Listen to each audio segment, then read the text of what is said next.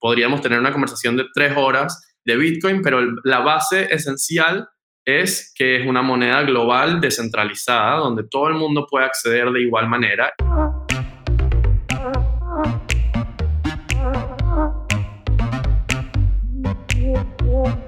Acércate a las finanzas de manera simple y consciente para que tomes el control y disfrutes tu vida con intencionalidad.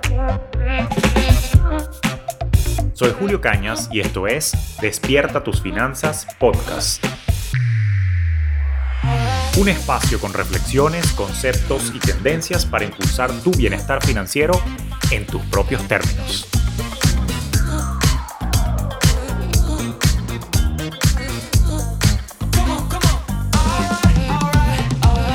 Tal? ¿Cómo está la vaina? Bueno, te doy la bienvenida a este nuevo episodio de Despierta tus finanzas podcast. Hoy estoy acelerado, emocionado y sobreexcitado, pudiera yo inclusive decir, porque tengo un tema que tenemos que hablar y que ya lo habíamos arrancado en un episodio anterior, cuando te empecé a explicar el cómo funcionan las finanzas descentralizadas. Pero eso apenas es el comienzo y el abre boca, porque la verdad es que en esta era digital o revolución y renacimiento digital, como lo calificamos en aquel episodio, pues naturalmente trae consigo una serie de elementos nuevos que hay que empezar a tomar en cuenta y consideración al momento de gestionar nuestras finanzas personales y pensar un poco en cómo pinta ahora el futuro. Y es que en particular, creo que es momento de que empecemos a abordar desde una perspectiva responsable y con pensamiento crítico de cómo funciona todo el tema de las criptomonedas y todo el tema del blockchain. Ahora, la verdad sea dicha, mi entusiasmo yo lo abordo desde una perspectiva financiera, desde una perspectiva económica, pero no es menos cierto que siempre es bueno asesorarse y conversar con personas que son conocedoras de la tecnología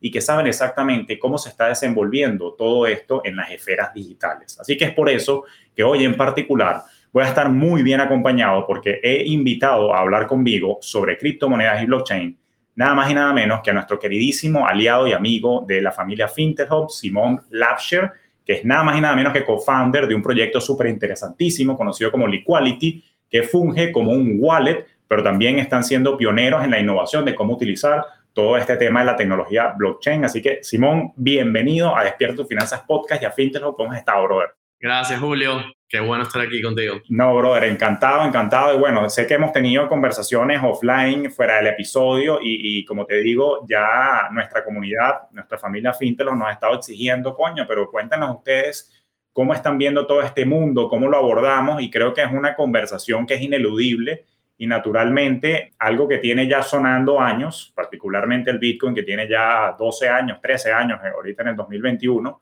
y es algo que hay que conversar y entender. Sin embargo, es oportuno que lo hagamos también de la mano contigo que conoces la tecnología, porque mucha gente está tergiversando un poco el uso, la definición, para qué sirve, me quiero hacer millonario de la noche a la mañana. Y coño, yo creo que nosotros en Fintech somos conservadores en el sentido, conservadores desde la perspectiva de entender exactamente qué hay detrás, cuáles son los fundamentales para tomar decisiones con inteligencia financiera y por eso es que me emociona estar acá.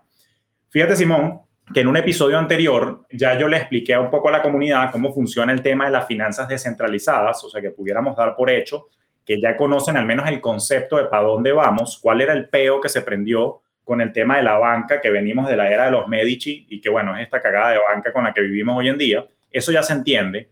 Pero ahora, ¿qué hago con esas finanzas descentralizadas? Es la pregunta que te traigo hoy. O sea, sé que está el tema de las criptos, detrás de las criptos, que es una solución monetaria, está de por sí una tecnología blockchain, pero, brother, ¿con qué se come esta vaina? Empiezan a hablarme un poquito para entender qué es este pedo de las criptomonedas y cómo funciona. Claro, o sea, eh, primero que este tema, como tú dijiste, Bitcoin comenzó, ya tiene 13 años y el mundo que ha salido a partir de esa innovación, innovación primera es cómo podemos tener valor en un mundo digital sin depender de un ente centralizado. Y entonces ese es el primer concepto del Bitcoin que lleva a, digamos, cómo tenemos ahora una moneda digital que no depende de un Estado que tiene una, oferta limitada, de, Bitcoin tiene 21 millones, y tiene un concepto completamente diferente en el punto de vista económico de todo el dinero que ha existido ahora. Pero eso dio, como tú dices, dio paso a mucha otra innovación, que es cómo podemos usar ese concepto de no de construir abiertamente un mundo que es completamente programático y digital, que lleva a las finanzas descentralizadas, y que lleva a muchas otras cosas, como por ejemplo ahora se están dando las organizaciones descentralizadas, cómo construyes una compañía de una manera abierta.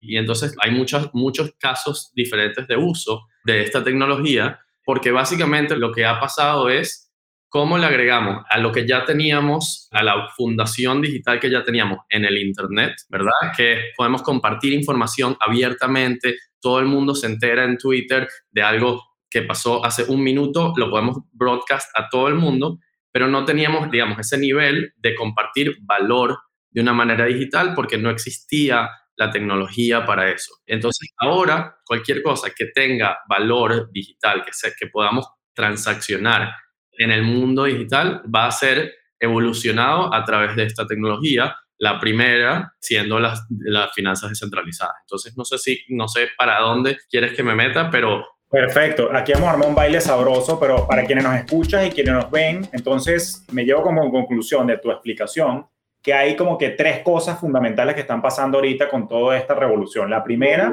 es la innovación con el tema monetario, ya vamos a hablar de las criptos per se.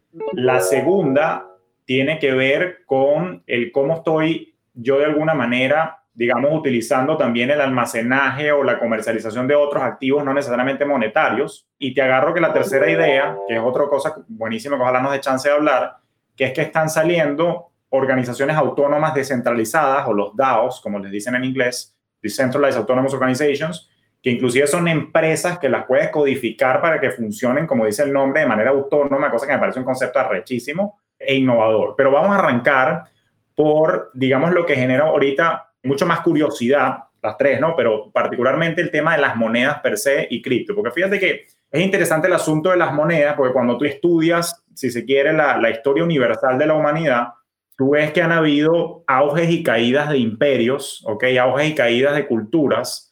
Y si estudias con atención, yo que soy nerd de esa vaina y sé que tú también, coño, te has dado cuenta que uno de los factores que empuja al cambio, a las revoluciones, tiene que ver con el tema de la moneda, el uso de la moneda, inclusive temas inflacionarios. Y por eso es que Bitcoin me parece que está tratando de resolver algo y es lo que quiero que nos explique justamente. O sea, ¿qué vino a resolver? Sé que hay muchas más criptomonedas, pero te arranqué con Bitcoin, que es la que más suenan en medios, pero también hay varias preguntas acá. Bueno, ¿qué es el Bitcoin y qué vino a resolver?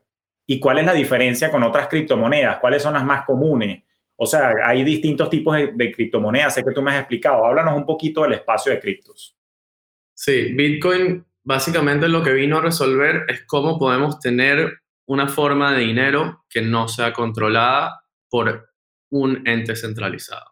Hasta ahora, como tú dijiste, toda la historia se ha dado en quién controla la reserva del mundo, ¿no? O sea, todo hoy por ejemplo, se mide en dólares. El petrodólar, que fue como el dólar más, más que todo, entró en su hegemonía, fue porque básicamente hoy en día no puedes hacer un contrato de petróleo, que es lo que mueve el mundo, sin denominarlo en dólares, ¿verdad? Y eso hace que el dólar entonces sea la moneda de reserva mundial. Básicamente hay más demanda de oferta afuera, por el, más demanda del dólar afuera de Estados Unidos que adentro, y el que controla la oferta del dólar es el Federal Reserve, ¿no? El Banco Central de Estados Unidos. Es 10 personas, digamos, que son el board del Federal Reserve, tienen completo control sobre cuántos dólares existen, cómo se imprime, cómo se maneja la economía.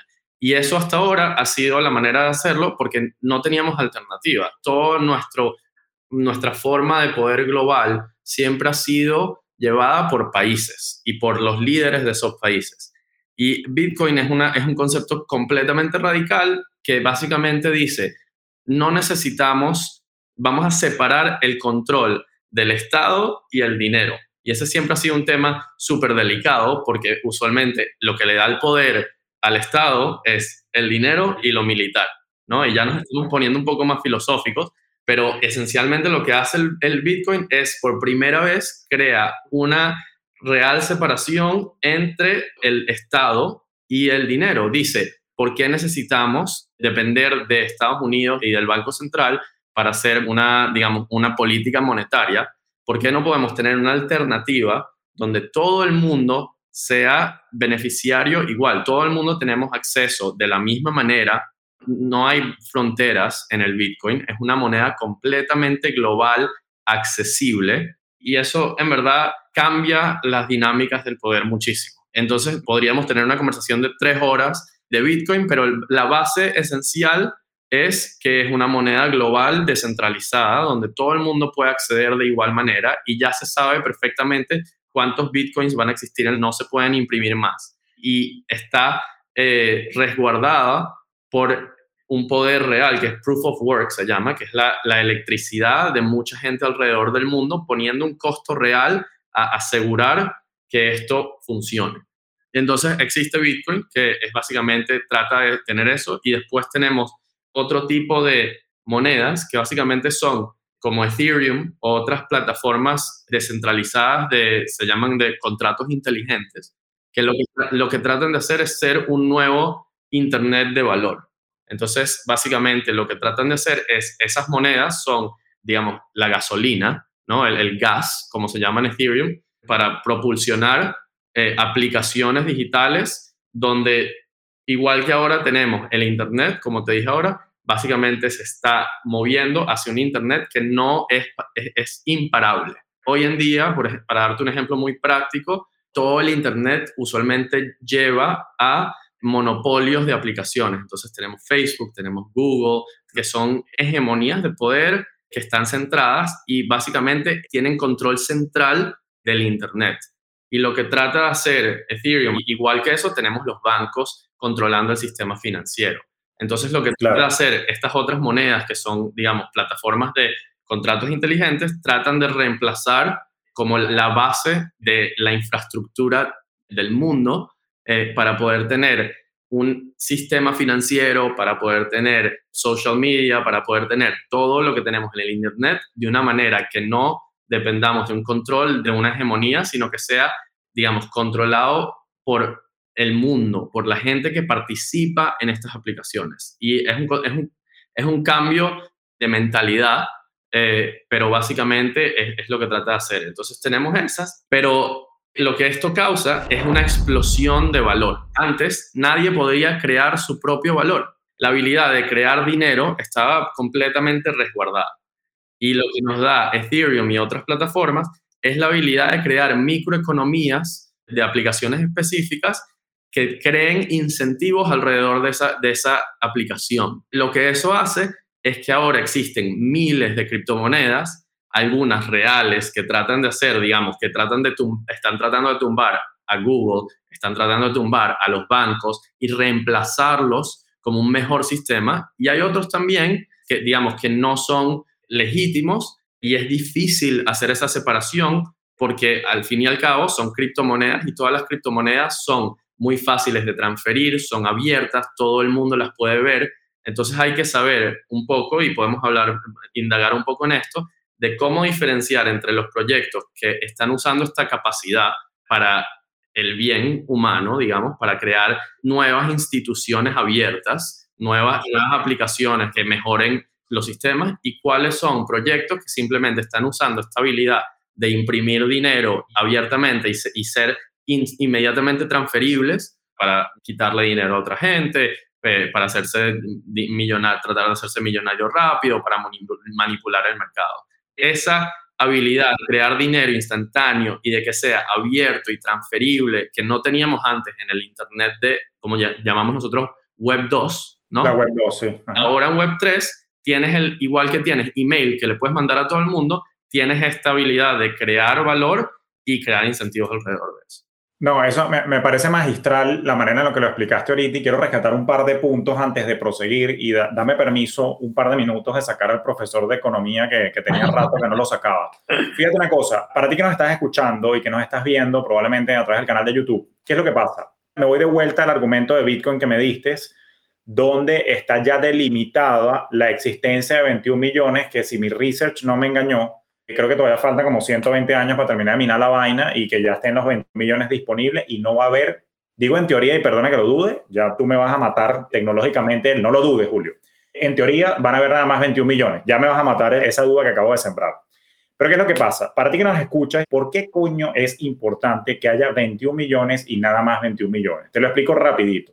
Básicamente, después de la Segunda Guerra Mundial, hubo una reacomodación, por decirlo de alguna manera, de poderes económicos en el mundo y Estados Unidos fue el que emergió, por supuesto porque fue el que menos bombardearon después de la Segunda Guerra Mundial como el patrón tal como lo estaba diciendo tú, Simón. ¿Y qué es lo que ocurrió? Que bueno, que básicamente le entregaron el poder, pero Estados Unidos en esencia es el que tiene la maquinita de imprimir verdes. Y así como cualquier país. Y yo sé que muchas personas coterráneas con nosotros, de Venezuela, Argentina, México, nos están escuchando y no hay que explicar el peo de la inflación, no hay que explicar el peo de tener un gobierno que prenda la impresora y cuáles son las consecuencias de eso. Básicamente esto es economía one on one, o sea, a un exceso de oferta de billetes que están imprimiendo como locos un gobierno, básicamente le tumbas el valor a la moneda. Eso es lo que está ocurriendo. Ahora, si tú revisas la historia, esa vaina no ocurría antes cuando existía lo que llamaban el patrón oro. Pero tú me vas a decir, coño, Julio, ya va, pero un momentico oro hay que joder en la tierra. O sea, como que yo podía crear más oro y tumbar el valor del oro. No, porque no es tan sencillo explotar o minar el oro, por lo cual el ratio de crecimiento anual del oro era y sigue siendo relativamente estable. Según data oficial de los departamentos de geología que te hacen el tracing de, de esta data, digamos que el flujo anual de crecimiento del oro nunca se ha expandido más allá del 1,5 2%. ¿Qué quiere decir eso? Que siempre la cantidad de oro se ha mantenido relativamente estable y crecía a un ratio o inflación de cantidad de oro predecible, lo cual mantenía el valor del patrón oro, que era lo que respaldaba antes toda esta vaina. ¿Por qué te he hecho todo este cuento así afanado de la historia? Coño, porque a ti que nos escucha tienes que entender que si yo saco el patrón oro y los gobiernos empiezan a imprimir billete a lo loco, todo se viene a la mierda. Lo que creo que el Bitcoin, y aquí es donde quiero escuchar la opinión de Simón antes de entrar en los otros puntos, pareciera que el Bitcoin es el nuevo patrón oro, pero digital. ¿Es así la vaina? Es completamente correcto. Y no solo eso, sino que es, es como, es, la evolución del patrón oro, porque el patrón oro, por ejemplo, hay, hay muchas cosas que, para las cuales el oro no se facilita. El oro, por ejemplo, no sabemos cuánto oro existe en el mundo. Es verdad, como tú dijiste, es difícil de minar, pero no sabemos cuánto existe. Entonces, el precio se basa en una especulación de cuánto oro va a existir en el mundo y si ya nos ponemos muy out there, o sea, cuando apenas empecemos a explorar el espacio y nos encontremos con asteroides que sean ricos en oro, que ya se sabe que existen, eso incrementa la oferta muchísimo de los metales, de los minerales. Entonces, lo que hizo, básicamente como humanidad, siempre hemos estado tratando de encontrar cuál es el elemento eh, donde se sabe su oferta, que lo podamos probar y que podamos entregar valor. Al principio era sal, después se mudó a conchas de mar, después se mudó a, digamos, hay tribus que con piedras y con toda esa evolución. Y ahora hemos llegado a una manera verificable de saber cuánto de este elemento va a existir podemos transportarlo en un, digamos, en, 5 o 10 minutos, que es lo que tarda una transacción de Bitcoin, podemos mover billones alrededor del mundo, que es algo que no se puede hacer con el oro, y tiene todas las propiedades que, que se necesita para un store of value, para guardar valor. Entonces, es básicamente la evolución como humanidad de cómo tenemos un elemento al que podemos apuntar, donde todos estamos de acuerdo de su scarcity y podemos ponerle un valor Sí, Simón, me gusta eso que has dicho porque me lleva a la siguiente pregunta y es que, o sea, como economista no tengo tiempo, lamentablemente, en esta hora que vamos a tener de conversación de, explicar todos los argumentos que hay detrás de esto, pero si tú revisas nuevamente la historia de la evolución de la humanidad, probablemente los periodos de mayor prosperidad, crecimiento, transacciones, comercio internacional ocurrieron de una manera más ordenada cuando estábamos bajo el patrón oro. O sea, aquí lo que te estoy dejando ver a ti que nos escuchas y nos ves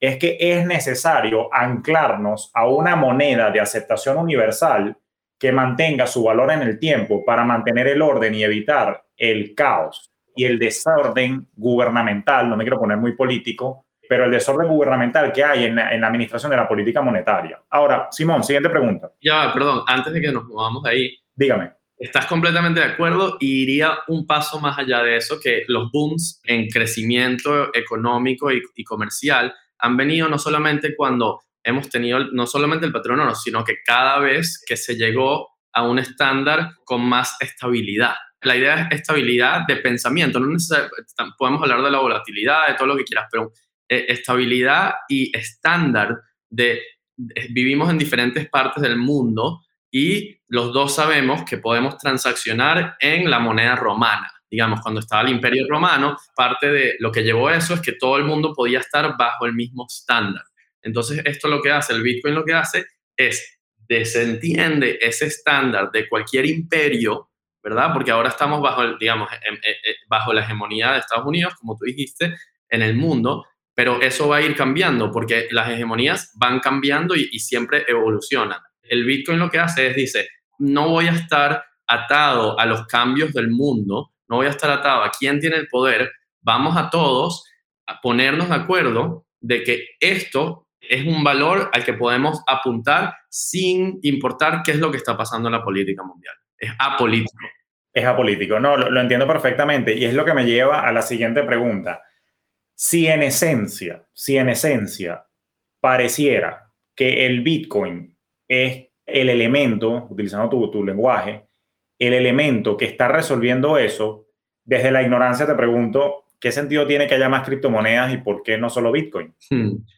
Porque Bitcoin básicamente intenta una sola cosa. Bitcoin está tratando de ser dinero descentralizado, una moneda descentralizada.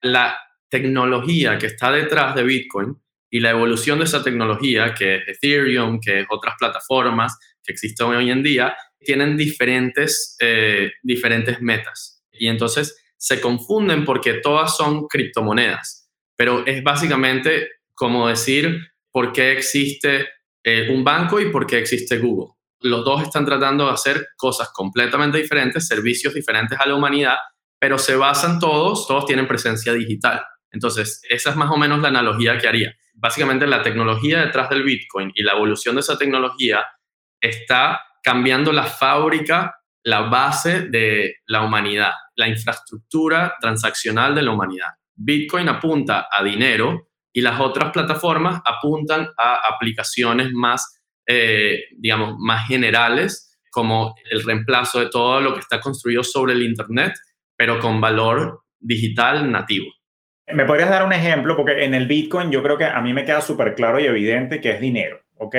Pero, por ejemplo, ¿qué tipo de aplicaciones habría con la tecnología y los usos que están persiguiendo las otras? O sea, ¿qué, qué cosas de la cotidianidad o del día a día puedo yo hacer con, con estas otras tecnologías? Bueno, todo este sistema financiero que se está formando, que hablaste de finanzas descentralizadas, es algo que puedes hacer y que necesitas de, la, por ejemplo, de, si lo vas a hacer en Ethereum, necesitas la moneda Ether para transaccionar en esa plataforma. Entonces, si quieres pedir un préstamo o si quieres, por ejemplo, hacer como, digamos, toda la fina, toda, cualquier actividad financiera que se hace hoy en día eh, de intercambio de dinero, de foreign exchange, de hacer un préstamo, todo el sistema financiero básicamente se está mudando a un sistema financiero mucho más abierto y transparente y que funciona encima de una plataforma que para funcionar, cada transacción necesita pagarle a los mineros, ¿verdad? A los mineros que están alrededor del mundo asegurando esta plataforma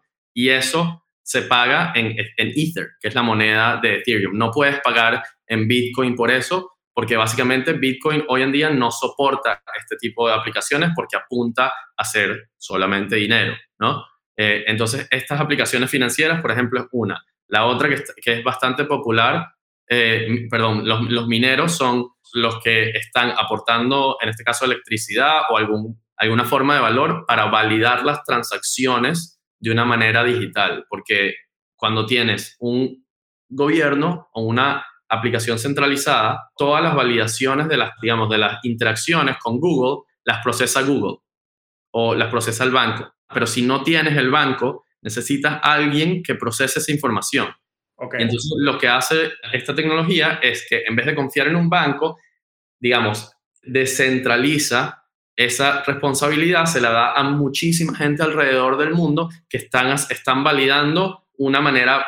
Eh, Hay un consenso entre las, entre las computadoras. Exactamente, sí, sí, y es un consenso de validar estas transacciones. Entonces, volviendo a, las aplicaciones, algo que está bastante, que me imagino que vas a tener, vamos a tener que hacer una conversación completamente entera sobre esto, son lo, el arte digital, ¿verdad? Eh, que no nada más es arte digital, sino es la propiedad digital. Poco a poco nos estamos mudando hacia un mundo digital que, que es bastante real, donde vamos a tener eh, nosotros como físicos y nuestra presencia digital. El avatar, claro. Y eso requiere validación de propiedad digital. Entonces, está Facebook, que se acaba de cambiar el nombre a Meta, porque ellos están apostando con todo lo que tienen de que ellos van a ser los que construyen el mundo digital donde tú vas a vivir, donde vas a ir a reuniones de tu trabajo en un mundo digital, donde vas a jugar con tus amigos, donde vas a tener, o sea, ir a fiestas en el mundo digital y va a ser a través de la plataforma de Facebook. Ahora, cuando lo haces con Facebook, estás pagando un precio porque ellos tienen control completo sobre tu información, son dueños de quién eres y te pueden, o sea, imagínate un mundo donde ellos saben exactamente qué estás haciendo a cada segundo con cada transacción. ¿verdad? Porque estás, no nada más, ah, hoy en día estás usando Instagram, que es de ellos, pero en un futuro vas a estar viviendo parte de tu vida en su mundo. Entonces, puedes hacerlo a través de Facebook o puedes hacerlo a través de esta manera que se está creando, que es la propiedad digital descentralizada, donde existen estos mundos que puedas participar y ser dueño de lo que estás consumiendo un poco. Y esto, no, como te digo, nos requiere una conversación entera, es increíble todo el cambio que está pasando, pero básicamente estamos cambiando el concepto de propiedad digital a través de esta tecnología. No, interesante. Y eso, no sé por qué, cuando te estás escuchando, me vino a la cabeza esta película, se llama Ready Player One, que es justamente donde el carajo se pone unos lentes, y no sé si la viste, y, entonces vive en un mundo que es un metaverso, pero que bueno, que está más, más orientado a los juegos y, había una serie de tokens y dinero que él ganaba para, para, hacerle upgrades a su avatar y entonces al final del día quería conseguir un master key que dejó a alguien por ahí. Muy buena, o sea, a ver, cuando la ves con estos nuevos ojos de lo que está pasando en el mundo, probablemente la película termina siendo más entretenida que lo que fue originalmente cuando simplemente salió y ya. Pero sí, sin duda, también estaba pensando que ni de vaina me conecto al metaverso de, de Facebook, porque si yo siento que hablo ahorita y ya me van a empezar a retargetear con ads de vaina porque me escuchó el, celular, o sea, ni me imagino lo que es el control de hasta cuando se me sale un peo por ahí, los carajos saben, o sea, qué fastidio. Eso está interesante, pero sí entiendo entonces que, claro, viene un nuevo mundo digital, virtual, en el que se abren espacios donde va a crear real estate virtual, o sea, que ya me imagino comprándome una casa digital en Fiji, aunque yo esté en Miami, que ojalá me alcance el, sueldo digital para esa vaina, ¿no? Espero yo que esa es la esperanza de mucha gente, por lo menos, al menos a nivel virtual, tener una casa propia, echando vaina. Pero sí, se están abriendo un mundo, un mundo de posibilidades súper interesantes y yo lo que sí creo, al menos lo que me entusiasma de toda esta tecnología, lo has dicho varias veces y se me queda grabado el tema de la apertura, la facilidad de abrir una cuenta, etcétera, etcétera. Pongo un caso hoy en día que está pasando. ¿Sí? La razón por la que me es difícil un poco hacer énfasis en casos específicos es porque en verdad esta tecnología está cambiando la base de la, de la infraestructura humana, ¿entiendes? Y, y para darte un ejemplo, una vertical que está cambiando mucho es el gaming, ¿verdad? la, parte, la parte de los juegos. Eh, porque siempre, como esto, cada vez te va a ser el, mismo modelo. Que cuando estás jugando un juego, eh, básicamente tú estás pagando por usar ese juego y eh, la plataforma centralizada que controla ese juego puede ver todas tus interacciones y, no, no tiene, tú disfrutas del juego, pero hasta ahí. Entonces, cuando le agregamos una capa de valor digital nativo, lo que se puede hacer ahora es una cosa que se llama Play to Earn, que es un, un modelo que está cambiando la manera en que funcionan los juegos, donde cuando tú juegas te puede dar valor a ti ganas dinero real por jugar ese juego a través de los incentivos que están creando, eh, incentivos en una plataforma descentralizada, donde básicamente estás incentivado a jugar y hacer, y hacer un, digamos, un, eh, tú extraer valor en vez de la plataforma centralizada extraer todo el valor, ¿verdad? El valor se está devolviendo a la gente que está jugando esos juegos. Y la manera que está pasando ahora es que hay, hay muchísimos millones de gente en Filipinas, en Venezuela y, todo, y, muchísimas, digamos, economías donde la gente no tiene acceso a accesos financieros reales, están jugando estos juegos porque por primera vez les permite tener acceso a algo que usualmente estaba bloqueado, tienen acceso abierto a estas plataformas donde pueden ganar independientemente de dónde estén en el mundo, ellos están jugando en el mundo digital igual que las otras personas y, y, y, ahora hay muchísima gente que gana su sueldo jugando estos juegos. tengo una pregunta, Simón, ¿te pagan simplemente por jugar o tienes que ganar o lograr ciertos hitos? Porque yo que soy gamer, no de play to earn, O sea, me llama la atención el concepto, simplemente por jugar o, tengo que ganar, o sea, ¿cómo, ¿cómo, es la vaina? Es una combinación, cada juego se, está formando diferente, pero el, el, concepto es que puedes devolver valor al que está jugando en vez de simplemente extraer valor como compañía. Hay muchas diferentes modalidades, eh, a veces es si ganas, a veces es si depende de cuánto, digamos, depende de qué hagas en el juego, eh, pero, pero sí, es básicamente, eh, esto estamos recién empezando en ese mundo y yo creo que todas las compañías que, que, que hacen, que, que, hacen juegos hoy van a cambiar a este modelo porque como, como en cualquier vertical de las que estoy hablando, básicamente lo que hace es alinea los incentivos entre los usuarios y los desarrolladores del proyecto. Eso es lo que es. Eso es todo. Es básicamente cuando estoy hablando de Google, cuando estoy hablando de Play to Earn, cuando estoy hablando de, finanzas descentralizadas, alinear los incentivos y darle más incentivos al usuario en vez de extraer el valor completamente. No, y entiendo lo que me estás diciendo porque yo soy gamer de la vieja escuela, pero por ejemplo mi hijo de 14 años que es gamer de la nueva escuela, coño, pana, con Fortnite me lo tenía roto, huevón. Eso era métele plata y métele plata y métele plata y bueno, pero yo y coño saco de esta plataforma, ya me tenían obstinado.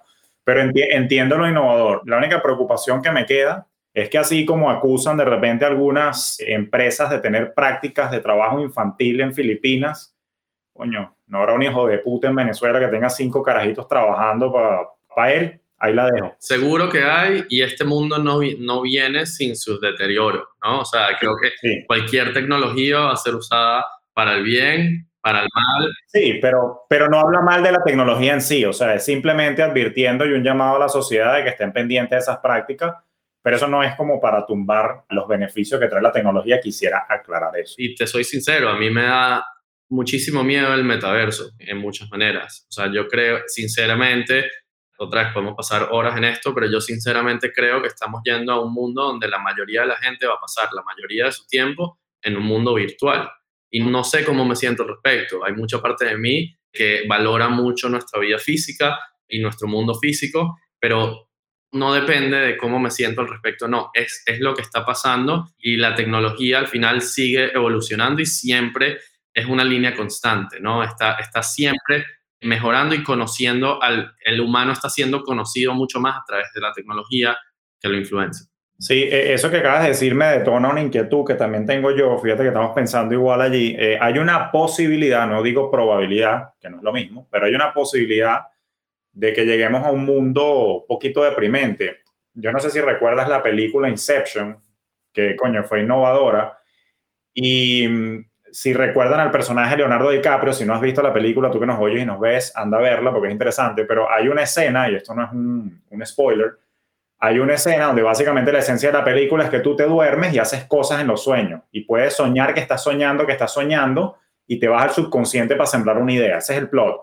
Pero en una parte de la película, cuando ellos buscan al químico, al carajo que te pone el, el sedante para que te duermas profundamente y puedas ir al sueño, al sueño, al sueño, el carajo está como que en la India y está en un sótano donde habían como 30 personas dormidas, todas supuestamente conectadas por un cable porque es un sueño compartido. Eso me recuerda tu miedo, porque el carajo decía, estas personas tienen una vida más interesante en sus sueños que prefieren estar conectadas todo el día al sueño a que vivir la vida real.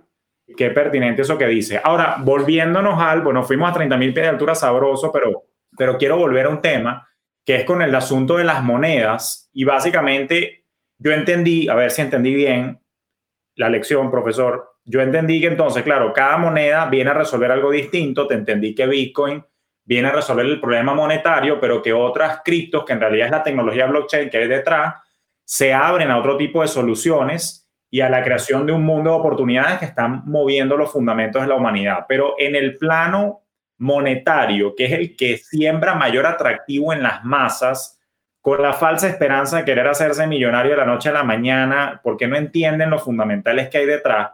¿Cómo sé yo cuando una cripto es un scam? ¿Cómo sé yo cuando hay un proyecto fuerte? En estos días, cercanos a la fecha de grabación de esta entrevista contigo, jodieron a un gentío porque se puso de moda la serie en Netflix de los juegos, el juego de calamar, Squid, y vinieron unos carajos que le pusieron a una moneda Squid y se paliaron 2.8, 3.2 millones de dólares a una cuerda de, perdóname Simón por lo, peyorativo, pero a una cuerda de huevones que por querer hacerse rico a la noche a la mañana le apostaron a una vaina que no entendían qué era lo que había por detrás. ¿Cómo sé yo cuando lo que me viene es un scam o que es una vaina seria? ¿Cómo distingo?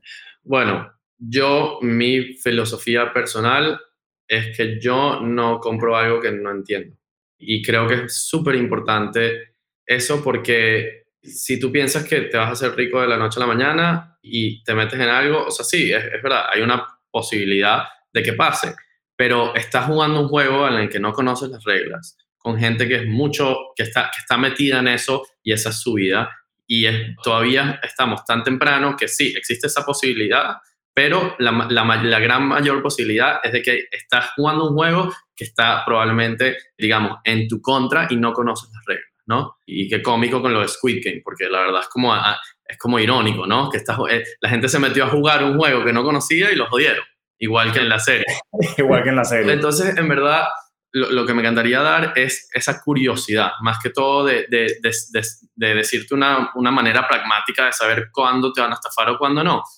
Coño, hay que educarse y hay que pasar tiempo entendiendo qué es lo que hace cada moneda, que si este proyecto es un proyecto real, porque la gran mayoría de estas monedas hoy en día, que, que te lo digo yo porque ahora yo estoy creando mi propia moneda para la equality, lo que están hechas es para incentivar el uso eh, temprano de una aplicación, porque cuando estás creando una aplicación, ya sea eh, ¿sabes? una finanza descentralizada o ya sea NFTs en digital o, o ya sea, digamos, los play to earns, lo que quieres es eh, em, acelerar la adopción de esa aplicación para ganar, para ganar una porción del mercado. Y entonces creas esas monedas para incentivar el, uso temprano de la aplicación. Y lo que significa eso es que está, eh, si, tú eres usuario tempranero de esa aplicación, puedes, eh, digamos, estás agarrando el riesgo de que esa plataforma no funcione, de que se muera, de que, de que haya scam, pero también estás súper temprano apostando al crecimiento de, la empresa, digamos, del proyecto. Y eso viene con muchísimos beneficios, pero también como está estandarizada la manera de compartir valor, ¿verdad? Ahora con blockchain lo que hicimos es agarramos el valor y todo el mundo lo puede transferir como quiera, que no existía en el Internet, en el, en el de Web 2. Entonces, igual que los usuarios tempranos están ahí usando la aplicación y le están, le están dando rewards, ese token, esa cripto, puede ser intercambiada por todo el mundo. Entonces tú no necesariamente tienes que estar participando en esa aplicación, pero puedes comprar la moneda de la aplicación. Y eso da, eso crea todos estos incentivos indirectos que es toda la gente está diciendo, ok, ¿cuál es la aplicación que va, a subir demasiado ahora? No, yo no estoy participando, pero puedo comprar como un poquito de acceso, digamos, eso es un poquito más equivalente a, una acción, un stock, pero en un, mundo, en un mundo mucho más volátil y con, digamos, mucho más eh, irregulado hoy en día, que no está tan regulado hoy en día. Sí, eso es, eso, es un temazo, meternos por ahí, no sé si nos va a dar chance, pero sí, eso está interesante. Pero bueno, a ti que nos escuchas y que nos estás viendo, Fintelcoin, viene pronto, ya sabes, cómprala porque esto lo que va es para arriba, papá. Mira, está interesante que me digas eso y justamente, o sea, ¿cómo pudiéramos categorizar a las criptomonedas? Porque, por ejemplo, una vaina que a mí me ha llamado la atención de los medios y por culpa también de eh, nuestro apreciado y a veces odiado Elon Musk, To The Moon, la guerra de los perros, ¿qué es ese peo de, de Dogecoin versus Shiba Inu? O sea, porque entonces, a ver, Bitcoin sin duda es un proyecto que, coño, pana, con 13 años de edad es un adolescente un poquito más maduro que cualquier otra vaina.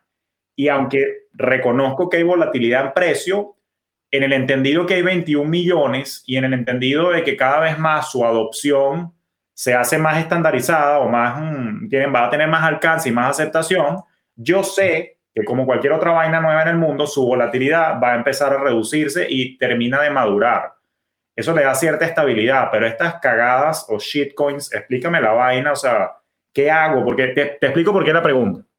Porque responsablemente nosotros le hemos dicho a nuestra audiencia, a nuestros alumnos, a nuestros clientes, que esto es una tecnología y un cambio que no hay que perder de vista. Sin embargo, dado los niveles de volatilidad que hay, todavía está en, pasando del espectro de especulación a inversión. Y la especulación no es mala, ¿ok? Simplemente que a nuestro entender, Fintelhover, coño pana, no todo el mundo se puede dar el lujo de especular, porque hay gente que tiene necesidades básicas que no están cubiertas, ni siquiera tienen un fondo de emergencia, ni siquiera tienen un seguro de vida y tienen carajito, ni siquiera están aportando a sus planes de retiro. Pero llega un momento que hay gente que sí tiene ya todos sus, eh, ¿cómo se dice? sus dogs in a row, tiene todas sus vainas ordenaditas y sí se pueden dar la oportunidad de empezar a meter dinero en estos mercados. No te voy a pedir una recomendación directa, pero sí ayúdame a entender, coño, stablecoins, shitcoins, ¿qué es esa vaina? Mira, todo esto está en un espectro de riesgo. Como tú dijiste, Bitcoin ya está bastante maduro. Es una moneda que es bastante líquida, aceptada por instituciones financieras grandes, está básicamente ya siendo aceptada adentro de la sociedad como esa alternativa descentralizada y capaz que un hedge contra la inflación, digamos. Y a medida que te vas saliendo de ahí, el, riesgo incrementa y hay que saber entender dónde está el riesgo. Entonces, usualmente, por ejemplo, si estás apostándole a una plataforma como Ethereum, Ethereum ya tiene miles y cientos de miles de aplicaciones construidas encima de ella, tiene un ecosistema que ya, ya tiene casos de uso reales que se están usando hoy en día, y entonces ya, ya eso también, una apuesta mucho más menos riesgosa y como es menos riesgosa, también es menos reward, ¿no? No, no va a, Ethereum ya no se va a ir, o 200x en, los, en la próxima semana, ¿no? Y a medida que te vas alejando, ya tienes proyectos que no tienen nada eh, live, nada en producción, que te venden un sueño y te dicen, mira, estoy construyendo el siguiente Ethereum, ya, ya, ya, yo estoy construyendo algo mejor, la evolución, pero todavía no tenemos nada. Si, si, me, si, quieres comprar esta moneda, lo que estás apostando es que esto vamos a, va a ser tan utilizada y vamos a tener todo este, este ecosistema, vamos a crear el nuevo Internet, entonces tú estás, estás demasiado temprano. Es, como, es casi como ser un inversionista de eh, ángel, ¿no? Un angel investor en, en un startup al principio, solo que ahora, como tenemos la eh, transparencia y accesibilidad a estas monedas, cualquiera puede tener esos, inclusive aunque no tengan la educación correcta. Eh, y, y, te sigues alejando y te sigues alejando. Y después, al final, tenemos estas monedas que como Doge o como SHIB, eh, Shiba Inu, que lo, que lo que básicamente son es, están apostando a la psicología del mercado y al, al meme, al meme, ¿no? Que básicamente la idea, la idea es tan poderosa y tan viral que tanta gente lo va a querer sin importar que tenga un uso alguno. el uso es la viralidad de la idea. Y es muy loco, porque antes, cuando se iba viral un sticker, un video de YouTube, lo que pasa es vistas, ¿no? Y el que, puede, que, puede que, el que el que creó ese video de YouTube, le, YouTube le da un, un, porcentaje, ¿no? O algo así. Pero ahora lo que se está, otra vez, porque tenemos el dinero ya como parte nativa del Internet a través de esta tecnología, lo que se está, lo que se está haciendo viral es el dinero itself. Entonces, como se está haciendo viral, todo se mueve por oferta y demanda, porque es un mercado completamente abierto, bastante basado en, las, en ideas capitalistas de, mercado, de un mercado libre, ¿no? Y si hay suficiente gente que, que quiere comprar esta idea viral y que cree que se va a volver más viral, básicamente el precio va a subir por oferta y demanda. Entonces, ojo, hay muchas de estas que son controladas por un grupo central de gente y que si se vuelve viral, esta gente controla y puede tumbarla, que es el caso de Squid. Pero otras como Dodge están apuntando simplemente a la viralidad del dinero y, digamos, puede, puede ser considerado un scam, puede ser, pero nadie, nadie se está beneficiando directamente de eso, sino que nosotros como humanidad estamos creando eh, estamos todos contra todos. Estamos todos contra todos, estoy de acuerdo. Y no, claro, de, de repente hay alguien que sí tiene una posición pesada, lo que llaman en, en, el mundo de las inversiones los big whales, que aquí pasa también en, en el mundo de las cripto. Claro. Y, y, de hecho yo lo vi porque yo sigo de cerca el precio de Doge. Yo acuerdo que yo soy apasionado por la conducta humana y entonces me encanta ver la irracionalidad y la locura. Y claro, hubo mucha gente que cuando Elon Musk, coño, que va a salir en Saturday Night Live, eso seguro va to the moon, vaya, ¿sabes? Y, marico, en Twitter también, el ecosistema de Bitcoin también con la jodedera, y efectivamente la vaina llegó a 69 centavos, y aquí es donde me da dolor decir esto, hubo muchos incautos que creyendo que la vaina iba a llegar a un dólar, dos dólares, porque iba to the moon la vaina, coño, compraron a 70 centavos especulando y se les vino de culo. Hoy en día creo que está en 26, 27, no ha pasado los 30 centavos, porque no hay un fundamento. Y eso, entonces ya entendí lo que me explicaste. No hay un uso específico como Ether con Ethereum, no hay un uso específico y una razón de ser como Bitcoin. Entonces creo que la gran lección que me llevo, pues me diste unas perlas bellísimas. Uno, no meter plata, en este caso, en una cripto que no entiendo y que no entiendo el uso, el para qué, cuál es el objetivo. Una cosa que me enseñaste tú offline, pero que la digo aquí en público, coño, entender quién es el equipo de developers. ¿Hay developers echándole bola para, para desarrollar el proyecto? ¿O fue una vaina que quedó a la deriva como Dodge, que después la agarraron dos locos a ver qué hacían allí? Coño. O sea, yo creo que si me toca extrapolar conceptos del mundo tradicional de inversiones, hay que aprender a hacer análisis fundamental también de las monedas y lo que hay detrás. Porque si no, pana, lo que está tú que me estás escuchando y viendo, lo que estás es loqueando y apostando en una carrera de caballo a ver cuál coño llega primero. ¿Y sabes qué me duele? coño, esta hora ha pasado volando, pero la verdad que la vamos a tener que hacer como tres episodios más. ¿Sabes qué me duele? Que en estos días estaba en un evento y una de las personas que estaba en el podio hablando soltó sin que, o sea, lo hizo sin maldad, lo hizo con, con ingenuidad, pero era una persona que no era financiera y se le salió un comentario así como que no, es que yo instalé Coinbase en mi celular y ahí le metí mil dólares a, a, ver qué pasa. De repente una de esas explota y me hago trillonario. Brother, yo estaba que lo mataba para empezar, pero lo que quiero es que se quiten, como decimos aquí en Fintech, el mojón mental de estas vainas. Y naturalmente, o sea, no se armen falsas expectativas. Yo sí creo que es el futuro, yo sí creo que podemos ya empezar con ciertos proyectos a dejar de hablar de especulación a pesar de la volatilidad y empezar a pensarlo más en términos de inversión. Pero corrígeme si me equivoco, Simón, puedes no estar de acuerdo conmigo aquí hay que pensar un poco más a largo plazo, o sea, no, no estarse salivando y enamorando de que de la noche a la mañana voy a hacer 3, 4, 10, 20X, es una locura la vaina, ¿no? Completamente, completamente. Y, y cada persona tiene su perfil de riesgo y creo que lo que tiende a pasar es que la gente se olvida de su perfil de riesgo cuando le ponen enfrente algo que se ve too good to be true, demasiado bueno para ser verdad. Y se olvidan de dónde están y de que son capaces de eh, digamos, de hacer por, por, esa desesperación, porque como dijimos, ¿no? E, esto ahora trajo un, un ángulo financiero a la viralidad y al comportamiento humano. Y entonces es muy fácil caer en eso. Digamos, yo no juego ese juego. Yo, yo personalmente, eh, las criptomonedas que tengo, de hecho, pasé una etapa de mi vida donde yo hacía trading, eh, digamos, de, de, de, cosas de más, más, más bajo o, o, mucho más riesgosas y, me, me, fue mal porque no es un juego al que, al que entiendo, no es un juego eh, en el que estoy en, en, control de las reglas, siento que es bastante manipulable, eh, es súper riesgoso y, y, cambié mi mentalidad, ya, ya tenía esta mentalidad, pero la, la, digamos, que quité la otra y ahora solo apuesto a proyectos que entiendo, que entiendo su utilidad y que veo el valor a largo plazo para la humanidad. Todo lo demás me parece completamente, para mí, una distracción hay muchísima gente que tiene ya, como tú dijiste, sus, sus dogs in a row, que, que, pueden tomarse el riesgo, si quieren, de jugar a la lotería. Y, y, si tú quieres jugar a la lotería, juega a la lotería. Nadie te está diciendo que no, pero digamos, asegúrate primero de que tienes todo bajo control y de que todo lo que pongas, lo, el, el, el, escenario más likely es que lo vas a perder. Es como eh, con, con esas apuestas súper riesgosas de highest risk, high reward. O sea, todo, todo lo que viene con muchísimo reward, el fundamento de la vida no ha cambiado. Todo lo que viene con un riesgo súper alto o, un reward súper alto viene con un riesgo igualmente de alto. No existe eh, un almuerzo gratis, no existe, eh, las criptomonedas no cambiaron el concepto de que eh, algo va a subir 200% sin tener riesgo.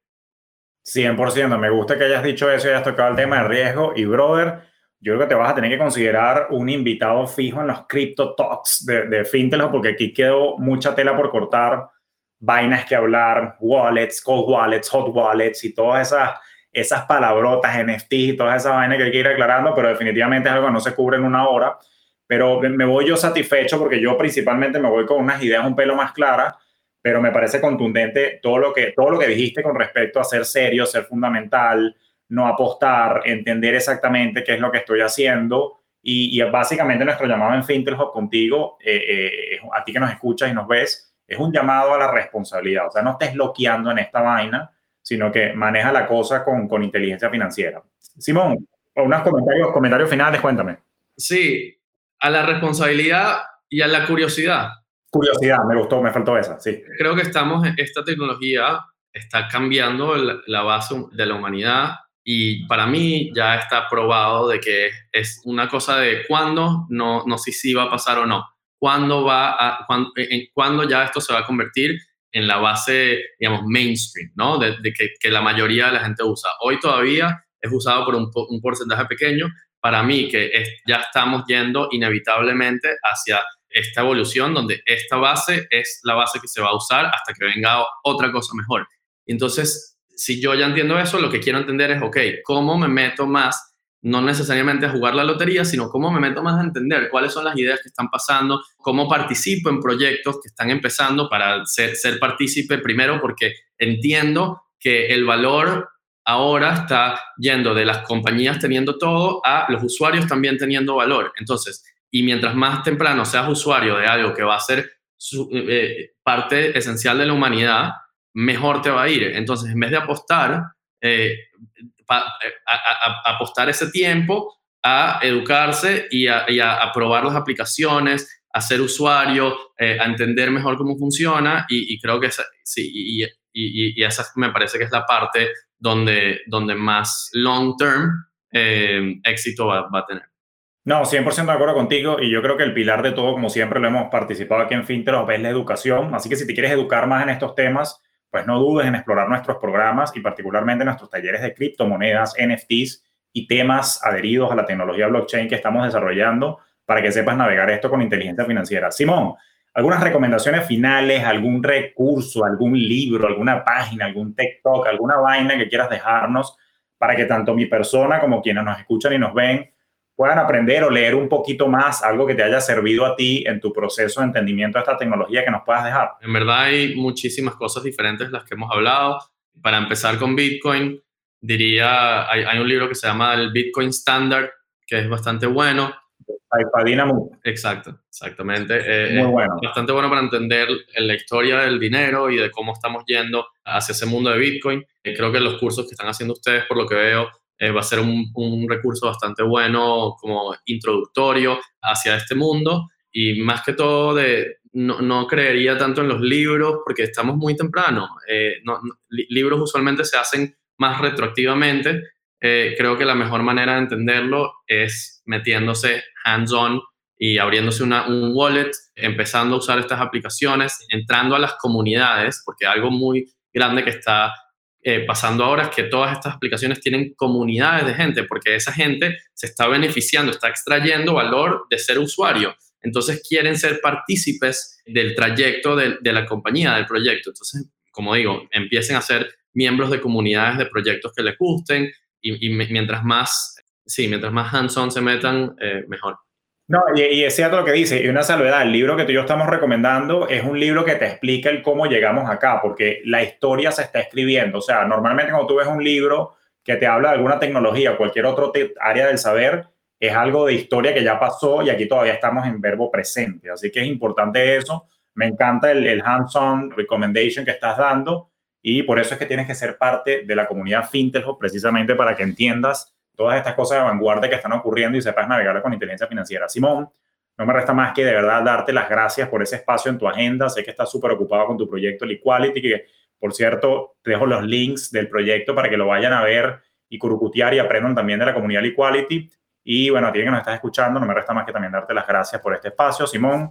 Espero verte en otra edición, porque tenemos que seguir hablando de muchas más vainas, así que Mil gracias, hermano. Gracias por todo. Gracias a ti y avísenme la audiencia que nos está escuchando. Si tienen cualquier pregunta, estoy aquí también para, para ayudar. Buenísimo. Así que bueno, será hasta una próxima ocasión donde seguiremos hablando de finanzas al natural con su toque de francés, pero ahora también le estamos metiendo tecnología a francesar esta vaina para que vayas entendiendo qué carajo es lo que está pasando en el mundo y no te agarren como conejo por allí y te jodan, que es parte de la filosofía esencial de nosotros acá en la familia Fintelos. Así que te esperamos en nuestros programas. Cualquier cosa, como siempre, te espero también en mi cuenta, arroba Julio Finance en Instagram. Y si esta vaina te dio valor, no solamente me dejes un review, sino que comparte el conocimiento, coño. Públicalo en tus historias de Instagram para que más gente aprenda de una manera responsable cómo navegar estas criptoaguas en las que estamos navegando.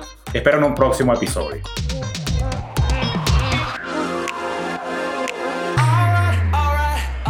Esto fue Despierta tus finanzas podcast con Julio Cañas, un espacio presentado por Fintel Hub para impulsar tu bienestar financiero en tus propios términos.